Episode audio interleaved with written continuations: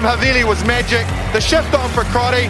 Boom, far down you go, Quackett Smith. Me, oh my, I have enjoyed that. Yes, boy. Sit back, relax, put your belt on, enjoy the show. Okay, welcome to the Draft Rugby Show, where we discuss fantasy super rugby, the game they play online in heaven. I'm your host, Cargie, back after another week off, and uh, I'll have to start with a big thanks to long-time listener and even longer time legend, Mitch Evans, for joining the boys on the pod last week. Definitely uh, over, long overdue. Um, we'll have to make sure his name goes up on the podcaps uh, on the website when I get around to putting up a page for that and in the show notes. Harry, I assume we still have podcaps in the show notes. Do we even have show notes? Um, yes, we have show notes. Yes, he's on the podcasts, and yes, you do need to do something on the website. Fantastic. Um, and yes, you speaking of the speaking of the boys, uh, joined again by Harry and Nelson, the co-stars, uh, both in fact beating me in the podcaps, beating me in everything really. Uh, boys, how are we, and how did we enjoy the rugby on the weekend? Yeah, look, I, I loved the, the footy on the weekend. Got to get out to the Tahs match, second week in a row, which has been pretty good to, to go see. And there's plenty of positive signs. There was a pretty vocal cl- crowd, but uh, you know, you, it, was, it was good footy. Did you and Ellen get half the stadium um, each, like to yourselves, or um, how did it? It actually wasn't a terrible crowd, you know, considering everything that's been going on. I, I, don't know what the figures were, but it was very vocal. But I do feel like a lot of people came up from Canberra. Very good. And Harry, what about yourself? Did you catch all the footy? And I did. Uh, I went out to the rugby with Nelson. It was, like you said, it was a good game despite the loss. It was uh, very encouraging to see the Tahs actually giving a crack. And, uh, you know, you gave Mitch a shout out, but I want to give a special shout out myself. We've been taking some, uh, I, I, guess, tips from people and some feedback on board this week to record a bit late, which I'm sure you're going to get to in a second. But on the note, knowing that we were taking feedback, at Russell the Rugby has said he's keen and happy to take over for you, Cargie, on the podcast. and I thought that was a brilliant idea. Um, you seem to have shut it down, though. Well, uh, mate, I'm, I'm all ears. Look, as a, as a man of the people, uh, this is the People's Show, the fantasy rugby People's Show. Um, look, I mean, if, if if this is are these just hollow uh, claims? Like, I mean, we can get well, on. Uh, I mean, he's almost got as many wins as you in our fantasy comp this year, and he's not in our fantasy comp. That's so, um, that's fair. You do well. Uh, look, I um. I did take the week off. I was up in Queensland. Uh, I was moving up there for two reasons. I was basically waiting until either my fantasy team got a win or the Waratahs showed any promise whatsoever. And um, yeah, obviously I'm back this week, not because my fantasy team got a win. Um, so um, take from that what you will. I did in fact go down to Harry. I've very well done. Harry is being very modest. Not uh, he's, he's held it in till now. I'm sure it would have erupted at some point. But oh, um, oh, look, you brag about the big ones, don't you? You just don't brag about the ones that mean nothing these days. And on cue, Nelson will now talk about how he's doing this season. no, no, no. I wasn't going to talk about how I'm doing. I was actually going to talk about how you're doing. So we've Harry and I have had one pod cap, you know, challenge this this year. You've had two. You've competed with both of us. How have you gone out of those two? Um, it's it's not great. Um, like it could be better. How many uh, points have you taken out? It's a zero from two. Um, oh yeah, yeah. Look, I guess things can only get better from here. Um, it's one way to look at it, but uh, yeah, anyway. no, you haven't you haven't done any punishments yet, so it could get worse. It's true. Well, you know all about punishments, so I'll have to come to you for some advice on how to handle that. Um, Cry if it gets to that point. But uh, anyway, yeah. Let's get into the pod. As Harry said, um, we're, we're, you know we listen to your feedback. Uh, our listeners, we value um, you know engaging with you and your feedback, and so we're going to try and do things a little bit differently. This pod just change up the structure a little bit. Uh, let us know what you think. We have people that want us to record earlier in the week or later in the week. We're just trying something different. So yeah, uh, get after us. Let us know how you enjoyed it. So uh, tonight we're going to discuss the main talking points from Draft Rugby Round Six. And then we're going to preview the fixtures coming up in Draft Rugby round seven. So, getting into uh, Draft Rugby round six, the main talking points uh, there's no points really bigger than the Highlanders beating the Crusaders and in Christchurch, no less. Wowzers, what do we think? Oh, look, this is just absolutely amazing. Uh, we, have said, uh, at least I know I said earlier in the season, that I didn't think the Crusaders were as good or as clinical as they have been in, in previous seasons. But I mean, there's just no way any of us would have picked this. It was just off the back of what happened with the Highlanders throughout the year as well, or th- throughout the week, and had a lot of players dropped. I think it was about six players. These players really stood up and you know, earned the win this this week. Nelson and I actually doubled down on the Crusaders at halftime when they were down by seven. yeah, yeah. going, well, here's great value. They never lose. And uh, lo and behold, we were wrong, but we were happy to lose our money on that one. It's been uh, it's been an awesome upset and really good for the competition, I think. And also, what about the balls on Tony Brown? I mean, you know, obviously a bunch of players with um, disciplinary issues uh, after some, you know, big house party or something the week before, standing down a bunch of his best players and sticking to his guns and not, you know, Look, uh, not rolling uh, them out because it was the Crusaders. Like that's huge. I think he had nothing to lose, really. And I mean, he, he had a 10 that's a competent 10 who was worth giving a shot there anyway. He had an 8 that was a competent 8 that was worth giving a shot there anyway. You know, like, I think it was the right call from him. Um, but I mean, he had more to lose by sweeping it under the rug and creating a worse culture. I think it was, you know, a no brainer despite the result. Mm. True. Now, um, other quickly, the other big talking points we mentioned that the Waratahs almost upsetting the Brumbies. Um, boys back, the Waratahs, they showed us something. Um, look, I think what there's all the cliches of um, we just for those who are, are, not watching us and listening to the pod on YouTube, you'll find I've just put my Tahs beanie on. Harry's found a flag in the background. Nelson obviously doesn't support the Tahs, so that's fine. But um, W. um, no, it was great from the Tahs. Uh, I think yeah, lots of cliches about how kickers don't um, win you games. They just uh, I forget what the actual quote is, but um, yeah, exactly opposite. They don't lose you games. that's, that's, where I went wrong. That's yeah. it. Good. I'm yeah. confusing winning and losing a lot this year. It's um, it's no no brainer. Um, but still, I mean, I think Will Harrison missed. Uh, he got three from five kicks. Um, obviously, he was gutted in the end, but um, lots of positive from the Tahs. That was that was a big turnaround in a week where they had the head coach dropped um, what we all would agree, we're not going to get into it, but pretty unnecessarily. Um, don't really know what that achieves at this point. But um, yeah, huge performance from the Tahs. What did you guys like from that? Well, first of all, the Jake Gordon leadership was massive. You know, the first few minutes, I think the Waratahs conceded a couple of tries, first to Tom Banks and then Tom Wright. Both of them, the Waratahs did not even try to defend. And Nelson and I were strapping ourselves into another 50 or 60 point loss. And from there, Gordon seemed to just make them show up and keep them accountable. And I, am giving it all to his leadership. I don't know how much better a leader he is than the man who I will never name on this podcast again. But I got to say, I was very happy to put my Waratahs jersey back on with a new captain, and uh, and I, I, think he was exceptional.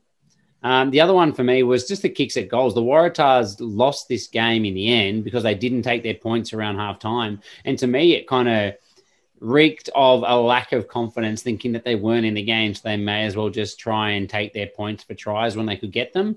But instead, if they yes. just had a little more composed, kick their points when they're on offer, they definitely would have been in the opportunity or position ahead at the end of the game rather than chasing the game. So they're the big ones yeah. There was a very obvious one just before that half time. I think they should have taken the points. Then I think three or four times they, they chose to take the line out, and it was never close. You know, like it, it, it, they should have learnt pretty quickly that it wasn't going to be their best option at that point. But as you said, Harry, they they felt like they were chasing the game and that they couldn't claw themselves back in. You know, with three points here, three points there. But I mean, that's that's what cost them this one because there were some pretty easy points on offer. That I mean, no doubt Harry, Harry um, Will Harrison would have scored. So yeah, pretty disappointing. But yeah, the leadership was definitely improved, but I, I, think there was just a really solid defensive line. That that centre pairing with Lalakai Foketi and Perese looked to be improving so um, and, and, developing.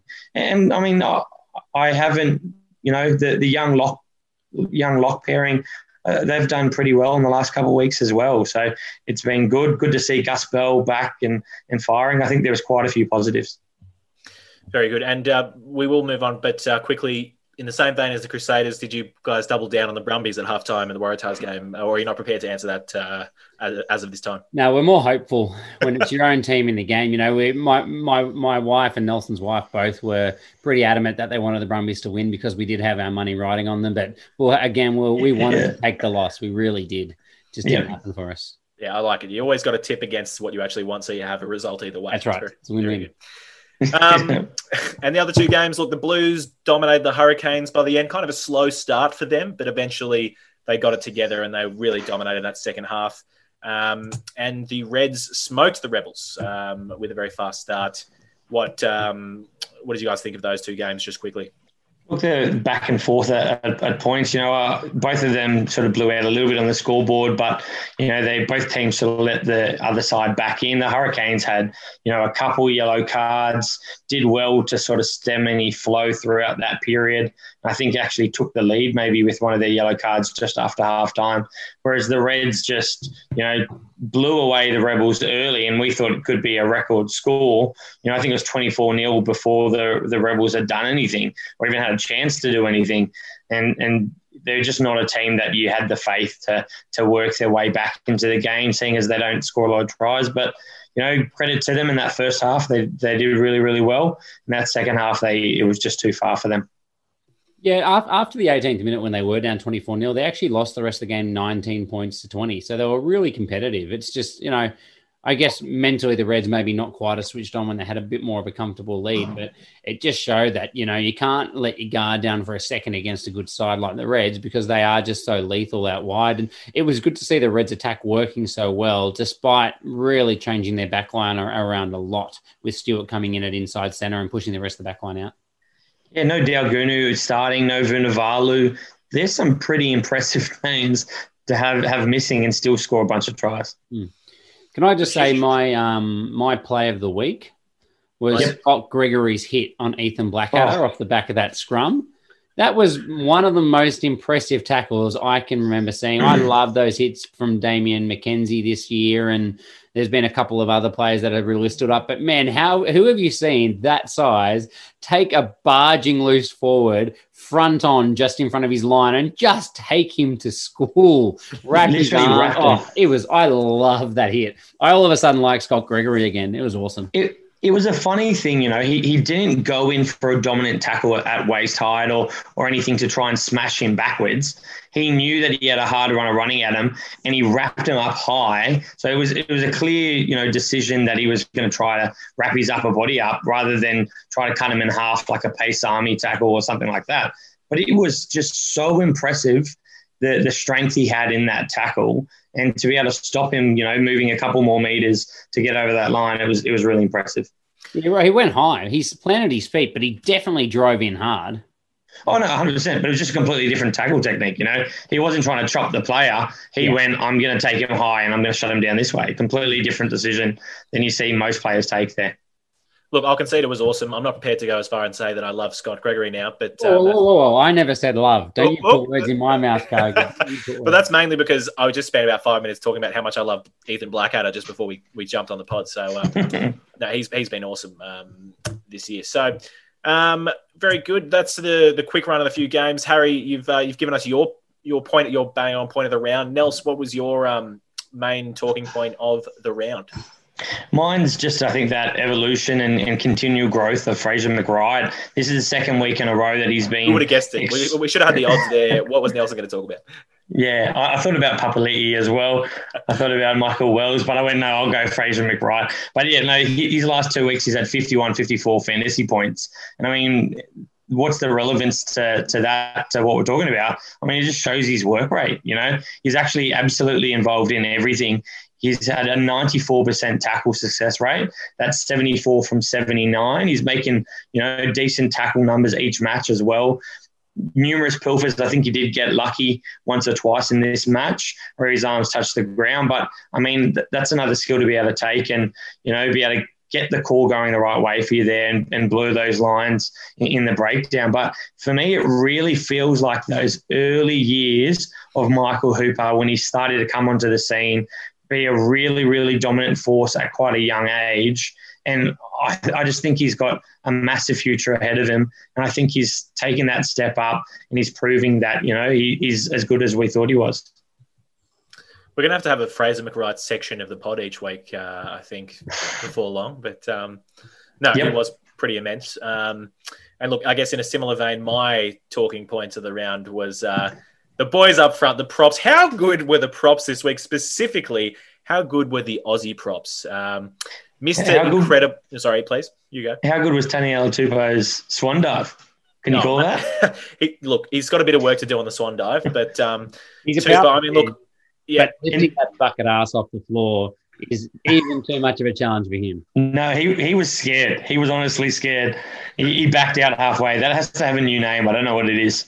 Look, he's probably told off by the groundskeeper because if he jumps much higher, then he's going to put a big dent in the floor, and so you know, it's um, he's been given words, I reckon. But no, the props. Look, I was Tupo. I'll get to him. Um, you know how much I love Tupo, but Mister Incredible Angus Bell returning to start for the Tahs. He was a huge reason that the Tahs did very, very well. Um, 65 fantasy points from a prop. Uh, no tries in that. There was, he had 18 carries in the game. That Yeah. is immense. That actually puts him at third for the week, you know, behind, you know, the drawn uh, man of the round, two guys there that we'll, we'll touch on a little bit later. So that is very, very impressive from a prop. Yeah, third, third for the week in fantasy points. Um, Yeah. I, I thought you say I, that's probably. I need to actually check how far that up is. It's probably top of the week in carries. I'm not sure if anyone else made 18 carries in a game, but I'll have, It's I'd pretty, to confirm that. That's a lot. Um, pretty high.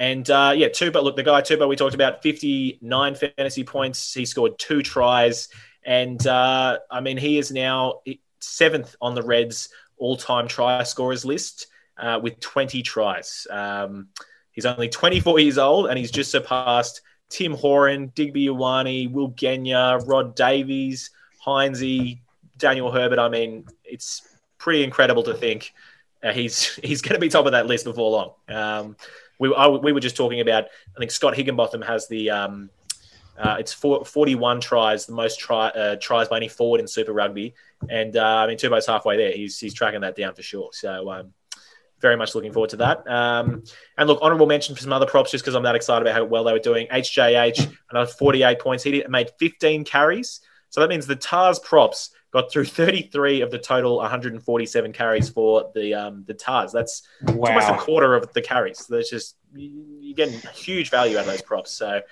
they were awesome this week, and um, yeah, I think I mean we all often talk about the strength of the Aussie props as opposed to the Kiwis. There's one thing we might have them in, and um, I'm very excited about them. So very good. Now let's uh, move on to the um, to preview round seven. Um, no, actually, sorry, no, I jumped the gun there, haven't I? Fantasy, fantasy points. Um, who wants to take us through some of the top fantasy points, including the fantasy man of the match? Harry, you've been quiet, mate. Yeah, so the fantasy man of the match, I mean, of the week, sorry, it's the same player as every single week. It's Codie Taylor, the same team at least. 68 points for him. And, and uh, Tom Banks actually had his biggest week in a long, long time as well. 68 points on the back of that exceptional try in that first half as well. So Taylor had six carries for 30 plus meters, had a line breaker try, 16 tackles, just 32 points for a front row, which is just epic when you're talking about work rate for some of those props as well before. Nine out of his nine lineouts thrown as well. So just bankable points, consistent for him as well. No doubt the Crusaders lineout is, is one of the best in the competition. For Banks, 11 carries for 110 meters. So again, at that 10 meters per carry number that we always look for as an effective outside back, had a couple of line breaks, seven tackle busts, four offloads, and a try as well. So I think he had his probably his best game in attack. He still, I still think he goes missing in and out of games, but definitely, one of Definitely. the best games I've seen from him for a long time. Agreed. Yeah, look, I, I think there's a couple other names worth a mention. Lalakai Foketi, we touched on him in that centre partnership. He got 60 points. He's been really good for the Tahs. Frank Lomani, I, how good is it to see a halfback playing on the wing? This is becoming a tradition now, a, a new thing for, for Australian rugby A sides. trend. This is A trend. huge- Yeah, a trend. That's a, that's a good, that's a good word. Is it Yeah. because we have no wingers, or is it because our scrum halves are such good wingers? I mean, if we watch Frank Lomani, it's because he's a good winger.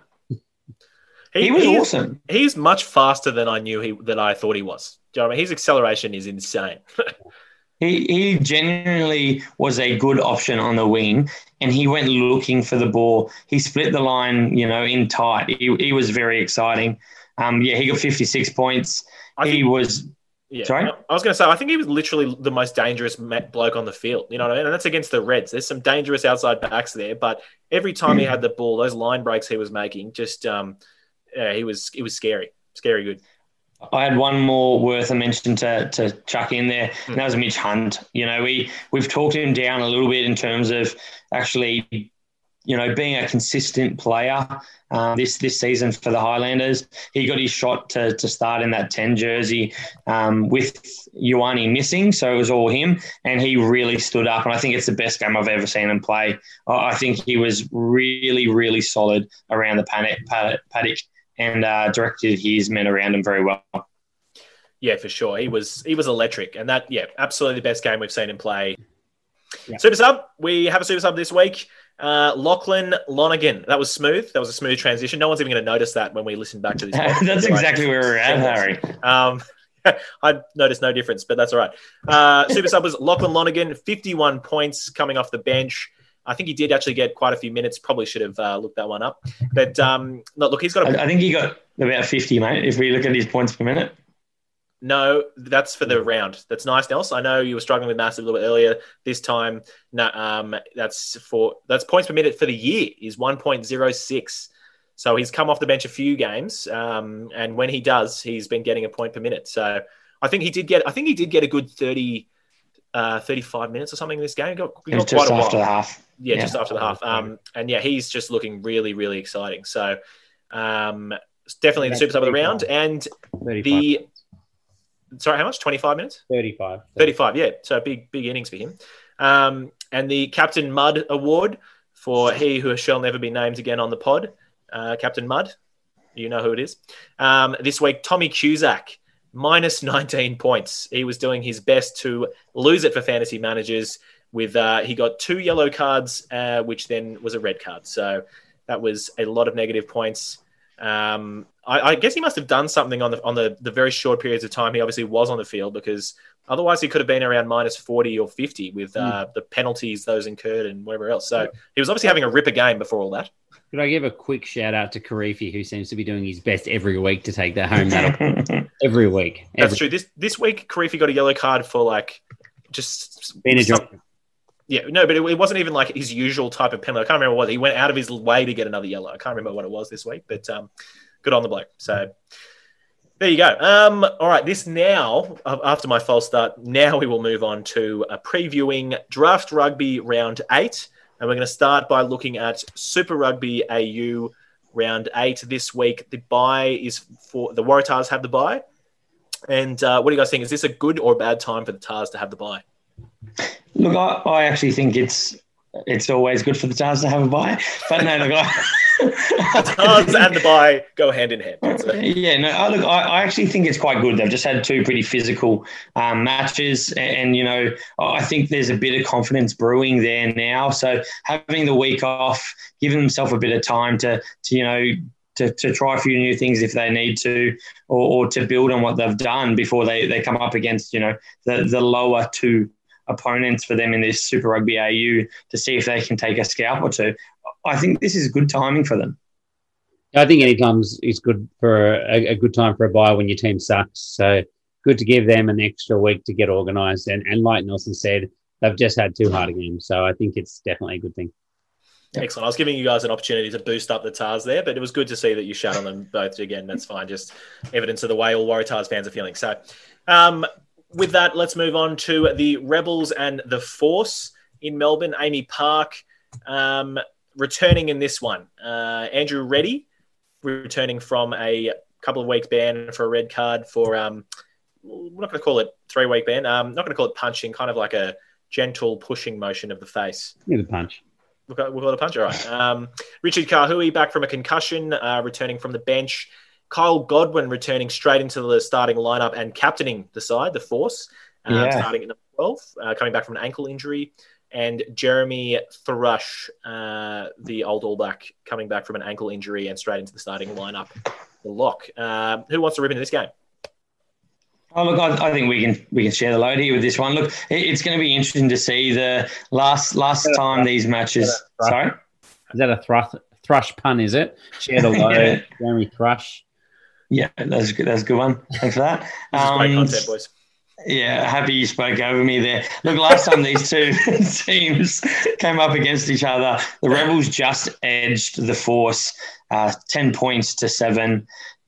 Look, it's going to be an interesting thing here. I think both teams have actually developed and become stronger since last time they came up against each other. The Force, finally, we're getting to, to see Miotti thrown into the that side. Who, I mean, he's just got to do some positives for them.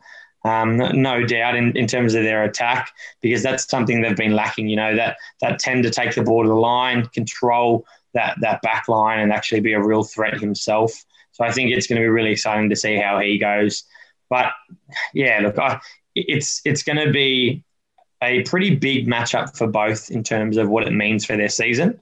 The Rebels, if they get this win, lock them in at third. They've come pretty much come third. You know, no no questions asked. They're in the finals. The Force, if they get this win, um, then the, you know they're at a very good shot. They're level peggings with the the Rebels, and, and they've got a good crack at actually making the finals. And who knows if the Force win and neither team gets a bonus point, then the Tahs technically are still in it. So the game is alive and well for all involved here. There's the optimist we were looking for. I think yeah. for the force on this one is the travel. You know, they played three games away from home. They first of all they played the Tahs, and they got. To be honest, I think they escaped with a win against a very very ordinary Waratahs side. Then they went yeah. down to the Reds up in Queensland by seven points and played reasonably well. And then the Rum- the Brumbies absolutely walloped them by 28 points. So my worry for any of the lower ranked sides in these competitions is as the competition goes on, the team wears a little bit thin, gets a little bit tired, and sometimes the gaps between the top teams and the bottom teams starts to to, to spread. And I, I just wonder if the Western Force, this might be the week that you might see them start to, I guess, uh, fade a little bit more, like we saw the Rebels against the Reds last week as well. To be honest, you know they they turn off a little bit mentally, and all of a sudden things get bad from them, a lot worse than what you had expected. We, we all have our um, areas of expertise, and if uh, one time one cap podcaster, Balaki, is uh, the weatherman, I think we're going to refer to Harry as the frequent flyer because um, he's he's big on the travel. Um, thinks it's a significant um, indicator of, of, how teams are going to go. Um, yeah, often wrong. That's good. um, talking about Miotti, I think look, we've said it every uh, every week. I just think we say the Force have actually have a really great team, really good defensive line. The one thing they're missing has been that attacking punch. I'm excited to see not only Miotti at 10, McGregor at um, 15 again as well. Just having two generals that are kind of their play style is all out attack. I'm really hoping to see what can do. We've also got um, they're rolling out a new winger instead of Marcel Baraki. Uh, we're going to have Jordan uh, and watch me butcher this name. Uh, Awolafula or something. I don't even have it in front of me, so I've just made fella. I think I think it's fella. Yeah, look, he's he's come across. He's a hell England. of a fella, apparently. Um, quite yeah, big props on him. Um, yeah, he's uh, English under twenties, English sevens. That's the only problem in, in, the English squad as well. Yeah, he's English. That's the big issue. But uh, Leicester Tigers player who's come across with some you know relatively good raps about him. Obviously, when you're playing, you know. Uh, at sevens and 15s for your country and under 20s, you know, you're, you're clearly a good finisher. So it'll be good to see him. I think if they can get the ball to him, which now they're going to have more more opportunity to do that, um, give him some space with a 10, actually going to hopefully create some space for outside him. And Godwin, you know, hopefully we see him have a positive influence to, to the men outside him as well. Hopefully we get to see, you know, a, a more lethal back line for the Force because it's definitely something they need. Yeah, that's going to be a really exciting battle with um, with Jordan because he's he's lightning quick apparently, but he'll be up against Frank Frank Lomani, so um, that's going to be a very yeah. cool one to watch. Uh, I have no idea what's going to happen there. Um, the I Rebels. The, the test want... for the Force is going to be the fact that they've completely changed their back line again. Like literally, yeah. 10, 12, 11, uh, 15 are all been just shuffled around. Like the Force, more than anyone, had just decided to use this season as a bit of a trial to work out what the hell they want to do moving forwards. And I think that's going to be the biggest telling factor here is that, yeah. yes, I know the, the, Melbourne Rebels have got Holland coming in, who I'm sure we're about to speak about, but realistically, they're a settled unit. The Western Force is just like they put names into a hat and they roll them out every single week. It's just, it can't be good for their structure. It can't be good for the defense. I actually think the defense is going to get worse. Yeah, I think that's where you'll see it. You'll see it in the defence, but they clearly don't buy into, you know, cohesion is an important factor here because 100%. You know, they, they could have tried to work in some of these changes a little bit earlier and, and actually spread them out or, or do, you know, do a different method to, to get some of these players on, on the paddock off the bench. But instead of throwing them all in together, it's like week one for them. You know, we're sure they were decent in week one, but the, the cohesion means we're going to see, you know, the punishment for them in defence as this time wears on. You know, their defensive structures won't be there. And speaking of changes, a, a, guy who we did think would be rolled out, who would roll out every week, has been captain for the last few weeks, but Brynard Stander. Um, he's been dropped to the bench, which I thought was, uh, you know, quite spectacular. I guess, you know, they, they probably did need to give Thomas Lezana a starting run sometime. He's a fantastic player. Um, but uh, I, I, don't know. I mean, obviously Fergus Lee Warner is probably their best player, and they want to start him at six. Do you, I could have thought you could have started Lezana at seven and Stander at eight. That's a pretty immense um, pack for mine. But uh, he's not really a specialist jackler the same way Koteka is. Is that what you guys how you see it? I reckon Kane Koteka is a specialist nothing. Um, I agree with Lezana yeah. at open side. Yeah, look, I, I think for me it's a no-brainer. Lezana at seven. I think Koteka gets through some work I wouldn't call him a specialist pilferer. And then also Tim, uh, you know, Tim Anstee still uh, uh, in the Wallabies, but um, still on the bench for the Force. I can't really see. We've discussed it before, but I can't really see them fitting him in. They're not going to start him at lock. They've now obviously got Sitaleki, Thrush. I know Rodda is not joining for a while, but um, you know they're not going to start him at lock, and they really want to play Fergus Lee Warner at six. So um, I guess we'll just he'll make a seek to impact off the bench. Um, He'll start a game here or there. Like, let's not forget he's only played a few Super Rugby games, so give him a bit of time. Very good. All right, let's move on to the the Rebels. I think. Tip. What's your tip? Tip. No, no, Rebels. We, no, no, sorry. We haven't talked about the Rebels. Same, same, game. The Rebels. Oh, just discussing. Yeah. We've talked about yeah. Uh, Frank Lomani starting on the wing definitely deserved that. Um, otherwise, other some other changes. Uelese to the bench. Chibba Hansen to start. Um, not really sure what that is, other than I guess we can just assume that the prince that was promised could be under an injury cloud again, just because he lives under an injury cloud. Um, the you know man sponsored by Elastoplast without being sponsored by Elastoplast, as we also mentioned.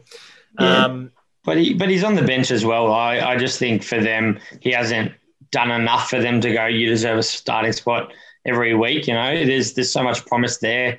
I just don't think he's reached those limits, and and maybe this is a way to give him another kick up the bum to say, you know, pull a finger out. We want to see a bit more from you.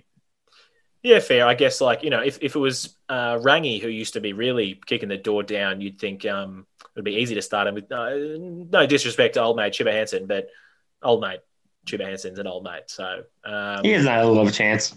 But yeah, look, uh, and one that I'm excited about is Rob Leota. I, I don't see him as a lock, but when he's had his chance off the bench, I, I think he's actually, you know, he's been involved and helps make things happen. You know, whether it be defensively around rucks and moors, um, you know, slowing the ball down for the other team, speeding the ball up for them, you know, in rucks and moors. But he also just runs very, very hard. He's got a bit of a deft touch in, in the pass, which is, you know, surprising for a bigger man. But it, will just be good to see him get some more opportunity in this one. I, I love Leo. Uh, he's going to smash people. Part of the uh, the uh, illustrious Burn, Burn Boys or whatever it is. Um, and there's a little known fact, but having a majestic mullet the same way that uh, Pone Fa'amausili does, doubling the mullet inc- doubles the team's performance. So I expect a huge game from the Rebels here. Um, I think, Harry, what, what do you think about the Rebels? Well, first I would say Chipper Hansen is 32. He's two years younger than Dane Cole, so he can't be too old. Uh, secondly, that's, that's pasture in, in terms of Australian hooker ages. Okay. Yeah, right. Okay. And then secondly, I'm the most excited to see uh, to see the guy that we thought from the start of the year was going to be in the 12 jersey, Lewis Holland. So we, we were talking about how they manage that 10-12 access with To'omua and Holland, and is he going to be the guy to slide in there? And I'm really excited to see how that, that works. And he's obviously an incredibly experienced sevens player for Australia. He's got the most tries ever in sevens in Australia, and he's the captain, or he was the captain of the sevens side. I expect him to go to the Olympics this year as well. So I, I just can't wait to see his impact. Yeah, I, I, don't know what I'm more excited about: Hodge back at fullback, or or seeing Holland start at 12. I just um, look, I, th- I thought he looked really good on the weekend. I think him and Skelton looked really good coming off the bench. They looked just so keen to get into their work. At points, maybe they looked a little lost, like they were kind of uh, there were so many more players on the field or whatever. I mean, I mean, obviously they played 15s before, but God, they just they're impressive athletes, and I think yeah, when they get some more game time under the Yeah. net, really I just think they didn't get much of an opportunity. The Rebels didn't have the ball when they were on, but I mean, no one throws a better long ball than Holland. So I'm excited to see him. They're outside To'omua. I, I like the access between those two, and Hodgie shifting out to, to fullback, and and you know maybe he can utilise his kick and and insert himself where he is needed into this game. But you know, I'm I'm quite excited to see that. And hopefully, we see Skelton get a little bit more game time, so we can actually see what he can offer. And so, so I was just going to say, so what you're saying, Holland uh, can throw a long ball, so we can expect him to cut out the nothing that is Stacey Ili on a consistent basis and get the ball out to Frank Lomani. Yes. No, I think Definitely. he's going to have the game of his life in my fantasy team. Um, look, I, I would just mention as well for for fantasy footy players out there that they have said Reece Hodge. They're looking at him at 15 for the for the Wallabies, and that they were hoping that he played there this season. But then with all the injuries at inside centre for the Rebels, that's why he ended up playing there. So I think that sheds a lot of light about what we can expect moving forwards. And Holland is actually probably a quite a strong chance of getting some consistent game time in that position. Yeah, I agree. And also, Stacey Ili wasn't signed for them, so hopefully we don't see him much longer. And I think we've talked about Reece Hodge for uh, heaps, but I, I think Hodge is a fullback. Uh, I think I've always thought that, and I'm excited to see him him play there. So should be good. So I'm going to tip the Rebels by nine. Very good, Nels. Look, I, I'd love to say the Force because it suits the Waratahs, but I'm going to probably say the Rebels to win by. It's hard to do much different because I think that's on point. I'm going to say eight. Uh, and to round it out, I'm going to say the Rebels by 10. So I'll have take the outlier on that one. So um, sounds good. All right. Um, let's move on to the Reds and the Brumbies. The last game, uh, if that was anything to go by, that was spectacular. That perhaps could have been the Super Rugby game of the year in all forms of Super Rugby. Um, I can't wait for this one. Uh, it's at Suncorp. Huge. Um, before we get into returning, what, what do you think is bigger, guys? Uh, the Reds at, at home in Suncorp or the Brumbies at home in, in GIO? What- What's got the bigger? I can answer this. Yep. Reds are on a nine game win- winning streak. Brumbies are on a one game winning streak. I'm going Reds. It's always when you bring it back to the stats, it does make it look easy, doesn't it? Um, no, very good.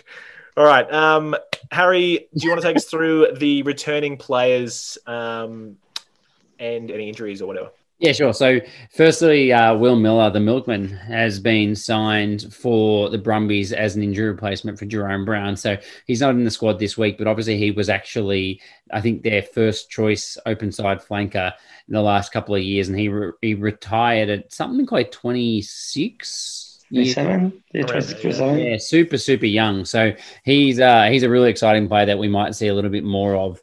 Um, and obviously, they don't really rate Tom Cusack. Um, and on top of that, you got Allan Alaalatoa coming back from his ban. It seems like his three week ban went for six weeks, but Oh, either way, he's back. So fantastic to see one of Australia's best props and leaders back in the game. Uh, and I, I assume he's the captain this week as well. And then Scotty Sio as well, back from his elbow injury. So they've actually got a lot of stocks back in the front row where the Brumbies, to be honest, I thought were really, really struggling. So that'll be really important for them against the Reds. Yeah, huge. Um, last time we met, sorry, we did talk about that, but uh, it was 38 to 40. The Reds coming away with it, um, winning with that kick. Uh, it was a kick in the in the final. Was it past uh, final whistle? I can't actually remember, but yeah, it was, it was, yeah, dying moments, wasn't it? No, it was the try, it was the Petaia try, the grabber through. Oh, that's right. Yeah. Um, and it was, I mean, look, that's almost a point per minute. It was, it was a crazy, crazy good game. The Reds, it wasn't like, I, I, I thought at first it was kind of the lead kept changing, but no, the Brumbies got away to a lead and the Reds just brought it back. The, yeah, Um, the Reds won for one minute and it was the final minute. Well, not even a minute, the final play. Yeah, no, it was spectacular. Um, the Reds, uh, I think only one change made to the entire lineup, uh, and that is the captain, Liam Wright, coming back in on, on off the bench. Um, I think that's exciting. Liam Wright was really showing some awesome form last year and some fantasy form last year, um, and obviously is a big leadership figure for them. What do we see with him coming back into the fray? Um, obviously, only probably about 30 minutes for this game. Uh, Angus Scott Young's been having a really good season. Fraser McReight's been having a really good season. Where does he fit into the picture? I mean, everyone's thinking the same thing. They flick Angus Scott Young back to the bench. Yeah, look, I mean, sadly, it seems like the most realistic option for them. I, I think he does, you know, Angus Scott Young has a very large work rate and he does a lot around the paddock that he probably doesn't get as much credit for as, you know, his back row partners. But if someone's expendable, you know, it, it's probably him out of the three of them, sadly. Um, but yeah, I think he's been really, really massive for them. His line out options and things as well has been, you know, really solid and a real strength for the Reds. But sadly, you know, Wright's their, their captain and he's going to work his way back in. I see that that's where he's going to do it. And I think that's bringing him off the bench with, you know, 30, 20 to go. Um, just, you know, if the boys need a lift, not only a player to come on and make an impact, but to lift the boys, that's huge, having your captain come on. So yeah. that's that'll certainly play a lot. Um, Otherwise, yeah, look, Dunguna is still on the bench. Uh, what's the deal there? What, what do we think's going on?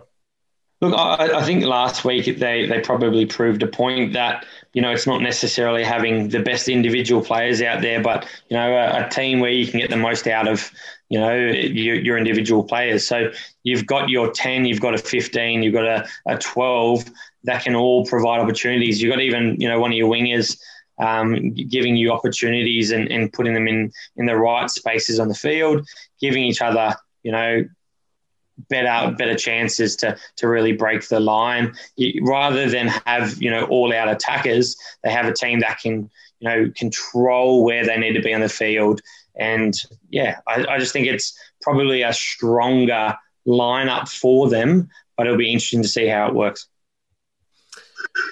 for sure. Uh, I think definitely it'll be a different play style with some of those playmakers in there. Um, Field position, mate. That's important. Very good. Um, finishing off selections, Ryan Smith's been consistently starting over Angus Blythe. I thought Blythe is actually really good, but um, Ryan Smith must be doing something both in training and on the games. Uh, I haven't particularly seen anything, but probably getting too much airtime. I was just talking about, about punt on the dogs, and Morgan Turinui said he's his new favourite player. yeah, no, he has made some great uh, great posts on Twitter actually. Um, a, few, a few in a row. I think he's been on fire, so uh, that was very good. Um, all right, and otherwise, just props. I mean, we've talked about this quite a few times throughout the season. I think we all thought at the start of the season Harry Hoopert was your uh, your starting loose head prop, but uh, they have been rotating between Zander and uh, Theo Fotuaika. Um, and Hoopert started, of, I think, at the first game as well, didn't he? Or he was even I think so. at the start as well. So yeah, he did. It's yeah. really hard to tell just because of injuries. I think Zander's injured now as well. My gut feeling is Zander's their new favourite. Yeah, I, I, I, kind of feel the same way. Um, yeah. And whilst look, Nonggorr's Zane Nonggorr has certainly been getting uh, more and more minutes. I think this could be one of those games where they just play Taniela Tupou out the 80. So um, against the Brumbies, I guess it depends how they're going. Um, but yeah, not much change. Sorry. Yeah it's probably going to be tight. I don't think they'll go, we're 20, 30 ahead, let's bring him on. Yeah, jump, jumping across to the Brumbies, it was interesting. Tom Wright walking straight back into that starting side. Andy Muirhead's just gone from strength to strength, really proving that he deserves that Wallaby squad call up. Um, compared to, will not accept you know, sorry, mate. Compared to makeshift wingers for the Reds, we, we talked about them missing Vunivalu and Daugunu, and they've got Jock Campbell, they've got Jordan Petaia. Look, I think Jordan Petaia should be out on the wing at the moment. I think he's making too many errors at that 13 jersey, but it, it's two class class finishers versus two makeshift wingers. So that would be a really interesting point between these two sides. Yeah, and, and uh, my gut says the Reds are going to be dominant here, but let's let's go back to Irae Simone and Len Ikitau. Like, how good are those two been? There's oh. actually so much depth in these back lines. It's going to be a really, really good battle. I, I can't wait to see how it goes. And, and and I always think that if the back lines are pretty evenly matched, you go to the forward pack, and whoever can get dominance in that area generally wins the game. So I, I, think the Reds have probably looked to their bench a little bit in that second half by picking their captain on the bench. You know, they're, they're obviously expecting it to, to come down to a late one. So that's kind of one of the biggest things for me. You got the captain coming off the bench for them, and the Brumbies are probably a little bit thin in that area at the moment. Yep. I think, um, yeah, the exciting battle for me is going to be that Paisami and uh, Ikitau battle. You know what I mean? Paisami is going to have that extra onus to just be hunting him down because you give Ikitau a micro, a millimeter of space and he is electric. So that's going to be really exciting to see. And, um, and yeah, I guess the last question, last thing we'll talk about for this game is um, for fantasy managers with uh, Brendan Paenga-Amosa starting, I think, for the third week in a row um, for the Reds uh, despite Alex Mafi having a fantastic season. Um, look, I think we've always said BPA is probably the strongest scrummager, and this is certainly a game where that's needed. Um, but look, I think I think BPA is understated. Uh, certainly, Mafi has been awesome, but you know, we, we again forget that Brendan was the starting Wallabies hooker by the end of last year. So um, I probably expect him to. I mean, it's hard to say, but keep starting. Um, uh, Mafi will certainly get some more starts this year, but um, for anyone, any of those fantasy managers wondering what's going on, it's really hard to say. I guess. Do you guys see anything differently? No, I think that sums it up. Look, I, I think they're both options.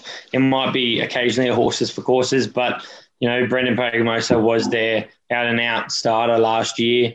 Um, so I'm not surprised that he's getting a couple of matches in a row here. All right, tips for this one. Nels, you can go first. Well, I, I can't go against the Reds. I, I think the Reds are going to win this in Queensland. The, the Brumbies had some frailties last week um, which you know they, they're going to have to turn around to, to really challenge the, the, the Reds here. So I'm going to say the Reds will break, well, not break away. The Reds will get a win, and I'll say it'll probably be by five points, five six points.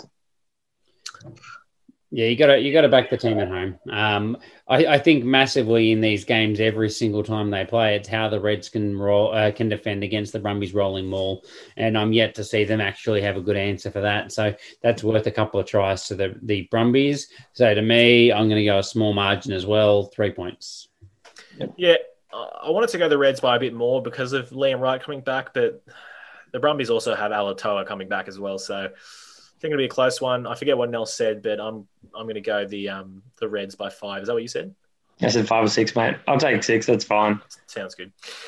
Excellent. All right. Well, let's. That'll move us on to Super Rugby Aotearoa round seven. Uh, the byes this week. The Blues have the bye, um, and the first game of the weekend, the Highlanders and the Chiefs uh, under the roof. How exciting! Fantasy points galore. Harry, do you want to take us through the returning players and injuries and whatnot? Uh, yeah, absolutely. So basically, the entire Chiefs team is back this week. You got Cooper Beyer coming back from his concussion. Uh, Lachlan Boshier is fit and ready, coming back from his foot injury as well. Etene Nanai back from his hamstring injury. Josh Lord back from his shoulder injury. Uh, Jonah Lowe has been unwell, so he obviously got a lot of time on the, the wing as well. So back contention as well. Bailyn Sullivan, no idea what he did, but apparently fit and healthy again. So I don't know if that means that his actual chance to get game time. I suspect not. And then finally, uh, Sione Mafileo uh, is back from his back injury as well. So going to be good to see. I, I think him getting a few more minutes as well because he's been solid for them at the start of this year as well. The bowling ball. That's right. Yeah. yeah look, uh, an interesting point out of this one is it's the Highlanders are sitting in third versus the Chiefs who are sitting in fourth. Um, there's one point difference between them on the table. You know, it's double points technically when you're versing each other, you know, so it's going to be a very important one deciding who's going to be in that third spot. It's still up for grabs between the two of them and the Hurricanes. But if you get a win out of this one, you're going a long way towards locking yourself in a, a third position and you know earning yourself a final playoff. Yep, very good. Now, as I said, fantasy points in this game under the roof. Um, you know, we say every week under the roof, Highlanders points. But for mine in this one, it's the styles of play. So the Chiefs, as we know, have the most, uh, you know, helter skelter, expansive style of play in previous years, they have been the team to go to for fantasy points. And I think what that will do is that will just bring out more of that style of play from the Highlanders. So, you know, the Highlanders can play it in tight, can kick for territory, slow it down, but they've shown that they're quite capable of really speeding it up and playing some expansive footy. And I think that that's they'll probably look to do that. Um, with the exception of, I do think that one of their strengths will be the rolling maul. Um, and that's something they will be hoping to poach a try or two from. But um, yeah, certainly fantasy points galore in this one. Um, who will be starting in some of the outside back positions? It's anyone's guess, but um, who wants to take a guess for that? Harry does. Yep, Etene Nanai-Seturo, I think his defense was woeful for, for every tackle oh, yeah. missed. He did break a tackle though. But I think more points for breaking tackles than missing them, Harry. So fantasy managers don't care. Um, yeah, that's right. They do. Sean Wainui has been very good for them. I, I know he's a bit of a favourite son, so I could see him starting at Tino Saturo coming back off the bench. And Jonah Lowe, they've, they've shown they really like as well. So I still stand by the fact that Chase Tiatia needs to to find a oh, in this team. Somewhere. Um, my suspicion is Wainui and Lowe. I'm going to go. No, just throw, Harry, throw it out to the universe what we want to see. Tia Tia is starting on the wing. Tia Tia and then Isaturo. That's what we want to see. Uh, yeah. Please us all. For excitement, I'm with you 100%. But no, Tia Tia, they've had this whole chat about him being the utility player off the bench, so I can't see him not being in that 23 jersey, unfortunately. So, Cargie, yeah. uh, for me, there's a much bigger question at play here, and that is obviously Sam Cane is injured. He's gone for the rest of the season. How much better can the Chiefs actually get now that they don't? They're not forced to play the All Blacks captain in the seven jersey. Well, I think you just answered your own question, the All Blacks captain. Um, but I think the chances of a Boshier uh, donning a jersey have gone up a substantially. Uh, whether that's Lachlan Boshier returning from the bench and Kaylum, brother Kaylum Boshier starting, or vice versa, um, I think we could be seeing a Boshier play this week. And I, I, think there's two options. You have Lachlan Boshier playing at seven um, and Pita Gus at eight or we're shifting Jacobson into that seven. He is he's a makeshift seven. He's not really a seven. He's an eight, but he's done it there at Mitre ten. He's done it a little bit earlier, you know, a couple of years ago for the Chiefs as well. But I don't think we see Kaylum Boshier coming into this starting side.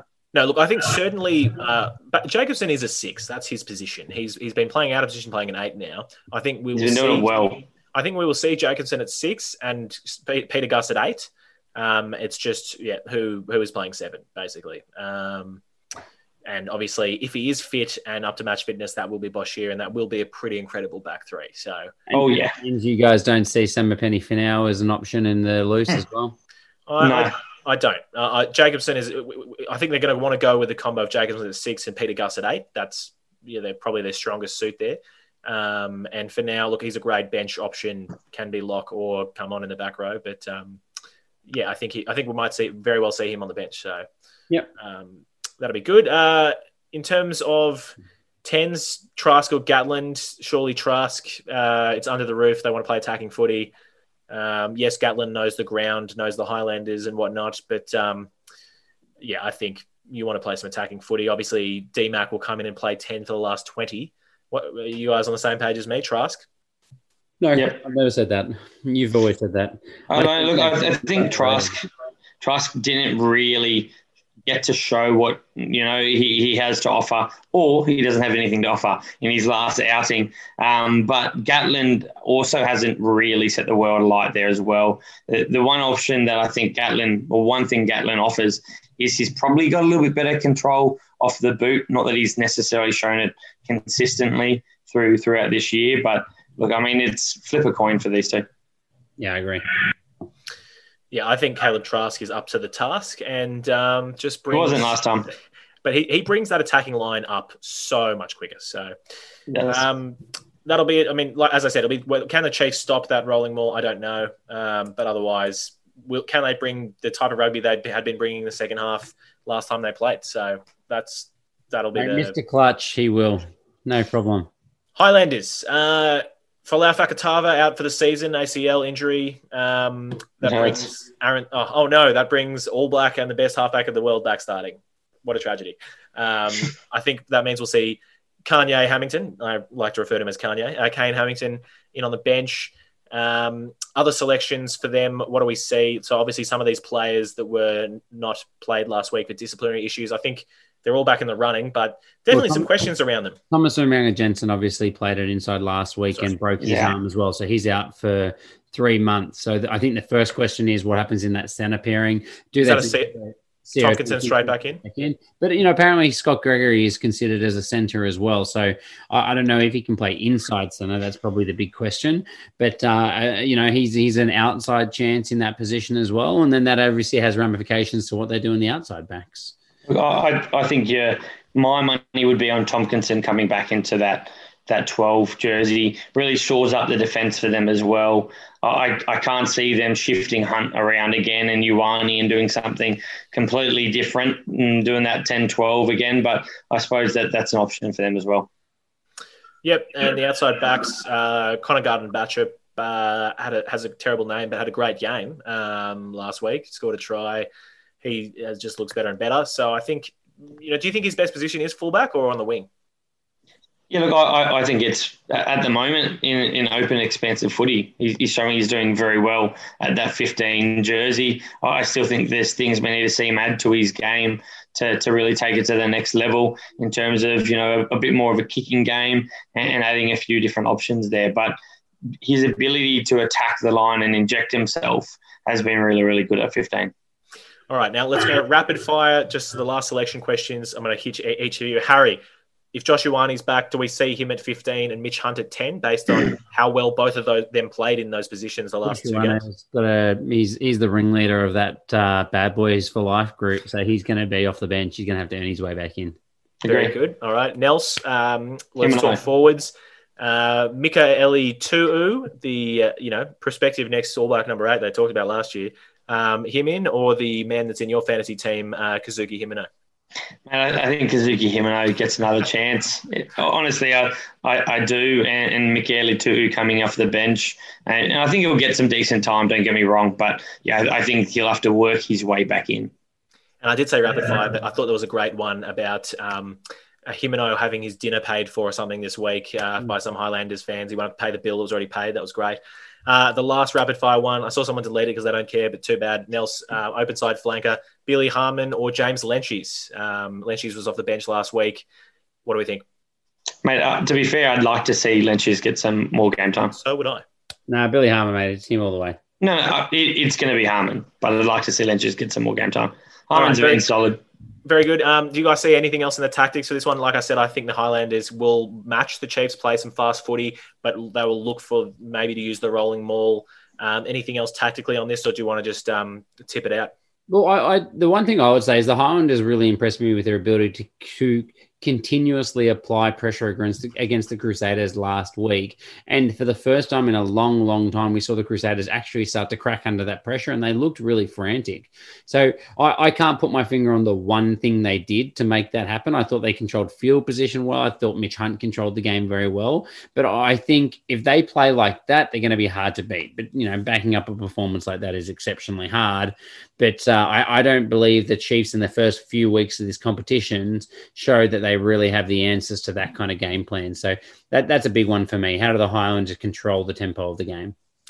That's true. If the uh, if you can make the Crusaders crack under pressure, the Chiefs are well, they're going to have a tough time, aren't they? It's going to be a long day for them. So, all right, tipping this one, I'll go first. I think the Highlanders are going to get it done at home. Um, not just because they beat the Crusaders, but um, I just think they're going to get it done. I'm going to say by 10. Huge. All right. I'm going to go Chiefs because I love the Chiefs by six, just because I love the Chiefs. I'm going to go for the Chiefs because I love the Chiefs. but no, I also think that the Chiefs have been underrated and, and, they've shown some really solid glimpses. So I, I, think the Chiefs will get this one done. Um, I'll, I'll say three points. Can I change my pick back to the Chiefs now? Because I have heaps of Chiefs fan in my fantasy yeah. team. But um, no, too late. Okay, lose sucks, mate. Doesn't um, all right. Why not lose? that takes us on to the next game. The Hurricanes and the Crusaders Sunday afternoon game. Fantastic. We're not going to get our lineups for our trade night tomorrow night. How good's that? Um, let's just let's just sum this up. Crusaders by how much? We said that last week. Did we not? Yeah, but now the Crusaders don't lose two in a row. They win by 100 the second following week. That is true. If you if you're a long time listener, you will have heard us say this uh, many times before. When the Crusaders lose, you hate to be the next team that's playing them because they do come out with all fire and vengeance and they crush everyone. So, going to be tough for the Hurricanes. It is at home in Wellington for them, but um, yes, it's going to be the full wrath of a full strength Crusaders team. Uh, Harry, who's we've only got one player returning in this one. Yeah, well, Asafo Aumua is coming back from his AC joint injury. We expect him to play probably straight off the bench, considering Coles is in pretty red hot form. Uh, I did double check Tom Sanders as well, the Colonel. Um, he obviously had that cheek fracture early on. The competition was gone for six weeks, and all I found was a, t- a title. Chefs struggle to uncover the secret KFC recipe after being set task. So they're hard at work trying to find out what the Colonel's up to, but at the moment, no more news. I like it. Very good. And uh, I'm not sure if Sanders is back, if he's much of a chance of starting with, uh, you know, Cullen Grace, uh, Blackadder, and Whetu Douglas um, all kind of in front of him, you have to think. But um, certainly that chicken recipe, uh, I am interested in it. So, uh, anyway, um, this one, talking about the teams. Uh, yeah, I guess selection issues, the Crusaders. I mean, we'll talk about it last week. Let's just start on the big one, close to my fantasy team. Lester Leicester Nuku started again last week. Is is that it? I mean, I was bold yeah. and I held him past the bye, and he did start last week, but this could no. be could be it. Look, I mean, they, they, were talking about giving Bridge a chance on both wings. I think you were lucky to have Lester Leicester Nuku last match out. I think at this point, I'd be putting my money he's on the bench. Covers 13 as well. We see Bridge and Reece on the wings you know, the guys that should be there and should have always been there. but I'd also happily see Reece dropped out of the side completely just for this week.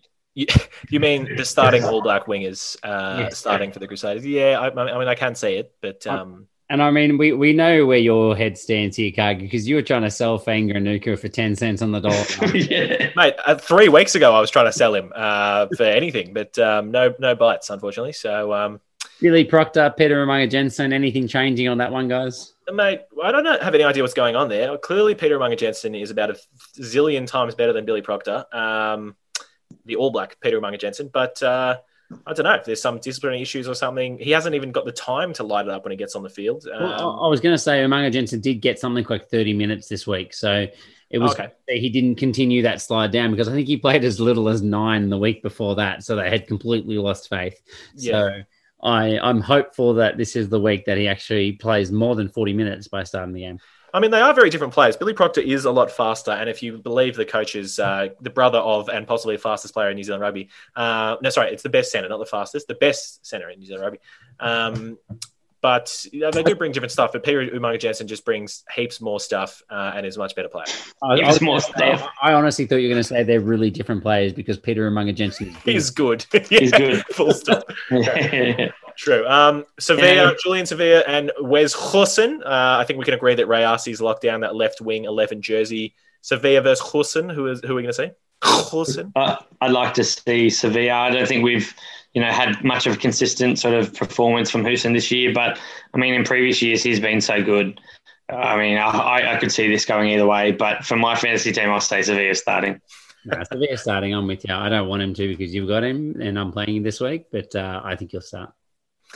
Very good. Um, any other changes I think we see? So yeah, I think you're right. Safo moves straight to the bench. That's going to be some pretty good impact. Um, I don't know. I mean, Orbyn Leger has really just been, you know, uh, a number on the field. Um, haven't yep. really seen much more than that from him. I personally would like to see. I don't know. I, have said it a few no. times before, but Jordie at ten. No, mate, they've got Lalagi Visania sitting on the bench. He's only 20. I thought he was much older. He's only 20. Bench, mate, what do you mean? He's not sitting on the bench. Sorry, he's not even on the bench, but he's fit. Mate, I thought he was much older. I thought he was like coming back after a career overseas in his 30s. He's 28. Mate, he was sick. Get him on there. He's absolutely nowhere near that side. Ruben Love is a better chance to start at 10 than Vicinio to get in the 23. I 100% agree. Well, that's BS um, and probably correct. So, um, All right. Any other points? I mean, so the Crusaders, look, yep, they'll come out firing. They'll go back to what they know, um, apply pressure, territory. Do they take points against the Hurricanes early, uh, no. knowing? Well, they just they just go all out. This is statement Jordie. time. This is yeah. statement time. I mean, Jordie, Jordie obviously will be taking points from everywhere on the field. The Hurricanes, anything within sixty. 65 maybe. But the Crusaders. Honest, Hurricanes could t- keep the scoreboard ticking over because the Crusaders are the most heavily penalised side. So I actually think that they're in they're in a bit of strife with that.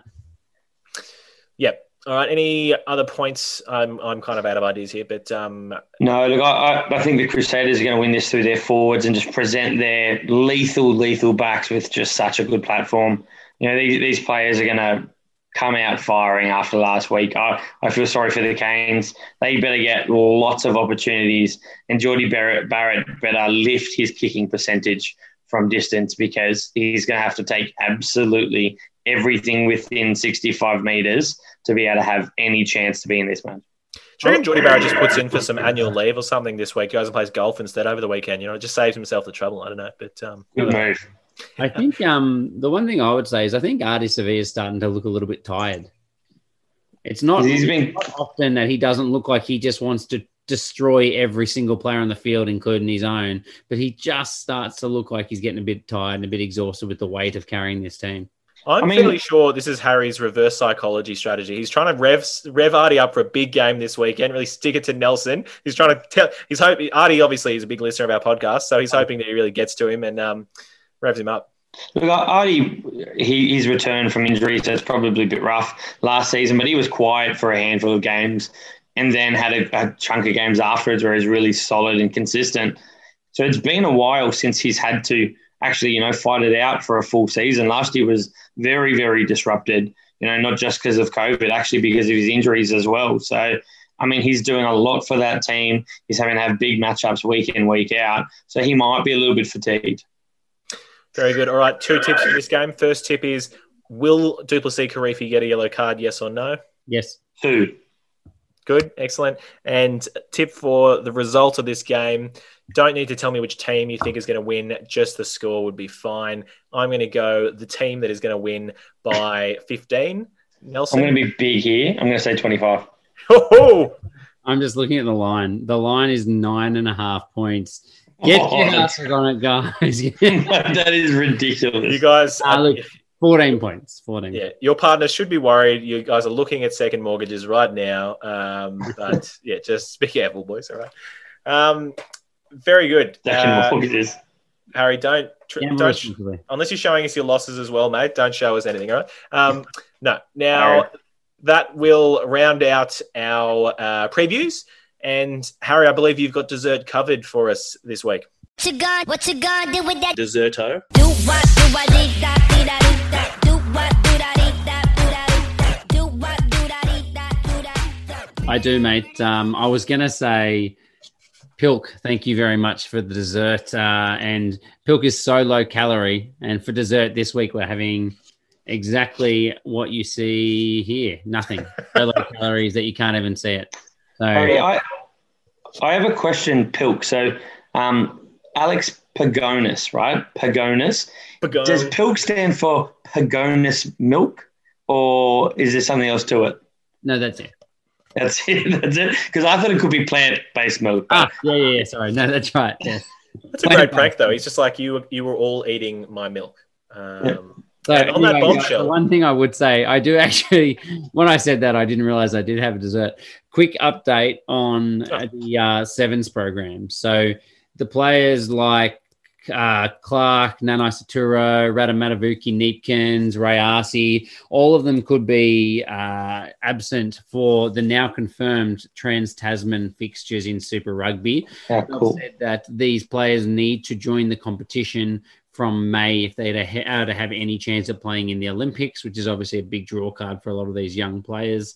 Um, that means that they can play through the end of Super Rugby Aotearoa and then they're expected to join the squad. So, just for fantasy managers out there or just fans of the game that are trying to predict who's going to go where in that competition, there'll be a few of those players that are, are likely to disappear. On the Australian front, I know Tim Anstee has come out and said, you know, as a member of the Wallaby squad, his dream is to play both. So he mm-hmm. wants to disappear and play sevens for the Olympics, then come back and play some test matches for the Wallabies. I wants it all. year. So yeah, one's at all exactly. Which I mean, I love that. It's good, but uh, I think similarly for the the Australian side, they haven't said when they need them in camp to be playing, but it sounds like Australia, New Zealand, Fiji, and maybe a couple of other sides in this kind of part of the world are going to be running some uh, practice tournaments and things in the lead up to the Olympics. So all those players that you would think from the Rebels that are all sitting on the bench at the moment, they're all going to disappear as well. And I think a lot of the players have clearly stated, like Caleb Clarke and Rayasi, for example, have clearly said that they want to go to the Olympics. I mean, it is a huge draw card. Um, My only question is, we'll have to get on the, uh, the phone or get him on the podcast. Tim Walsh, uh, why has he not um, signed up Taniela Tupou yet for the uh, Aussie Sevens team? Um, you know, Um, to play to play like one of the outside backs in sevens, or yeah, absolutely. Just I- save it. I You know what? Don't, don't even play him any games, and then just put him in the squad unveil him for the final. Whatever the our, you know the just the, the final, bring him on. No team will have any idea what to do, and we'll win. That's done. I think they'll run around him. But yeah, look, uh, it's someone that they can't run around. Michael Wells, just while we're talking sevens, how good was his cover tackle coming across to get Jock Campbell? It hurt me with Jock Campbell on my side, but it was absolutely amazingly impressive. He kind of like he looks a bit weird when he runs, but he goes. He's very quick, Michael Wells. He kind of He looks, looks- like the Terminator, like Liquid Man from Yeah, Terminator. he, 2, you know? he looked like his joints were very stiff, but he ran very quick. But look, we're, we're going on a tangent. This is a this is a new week for us guys, a new setup. So if you like this, let us know. Harry's trying to tell us that there's no more pilk, so just make sure all Pagonis, you send us some more pilk ice cream.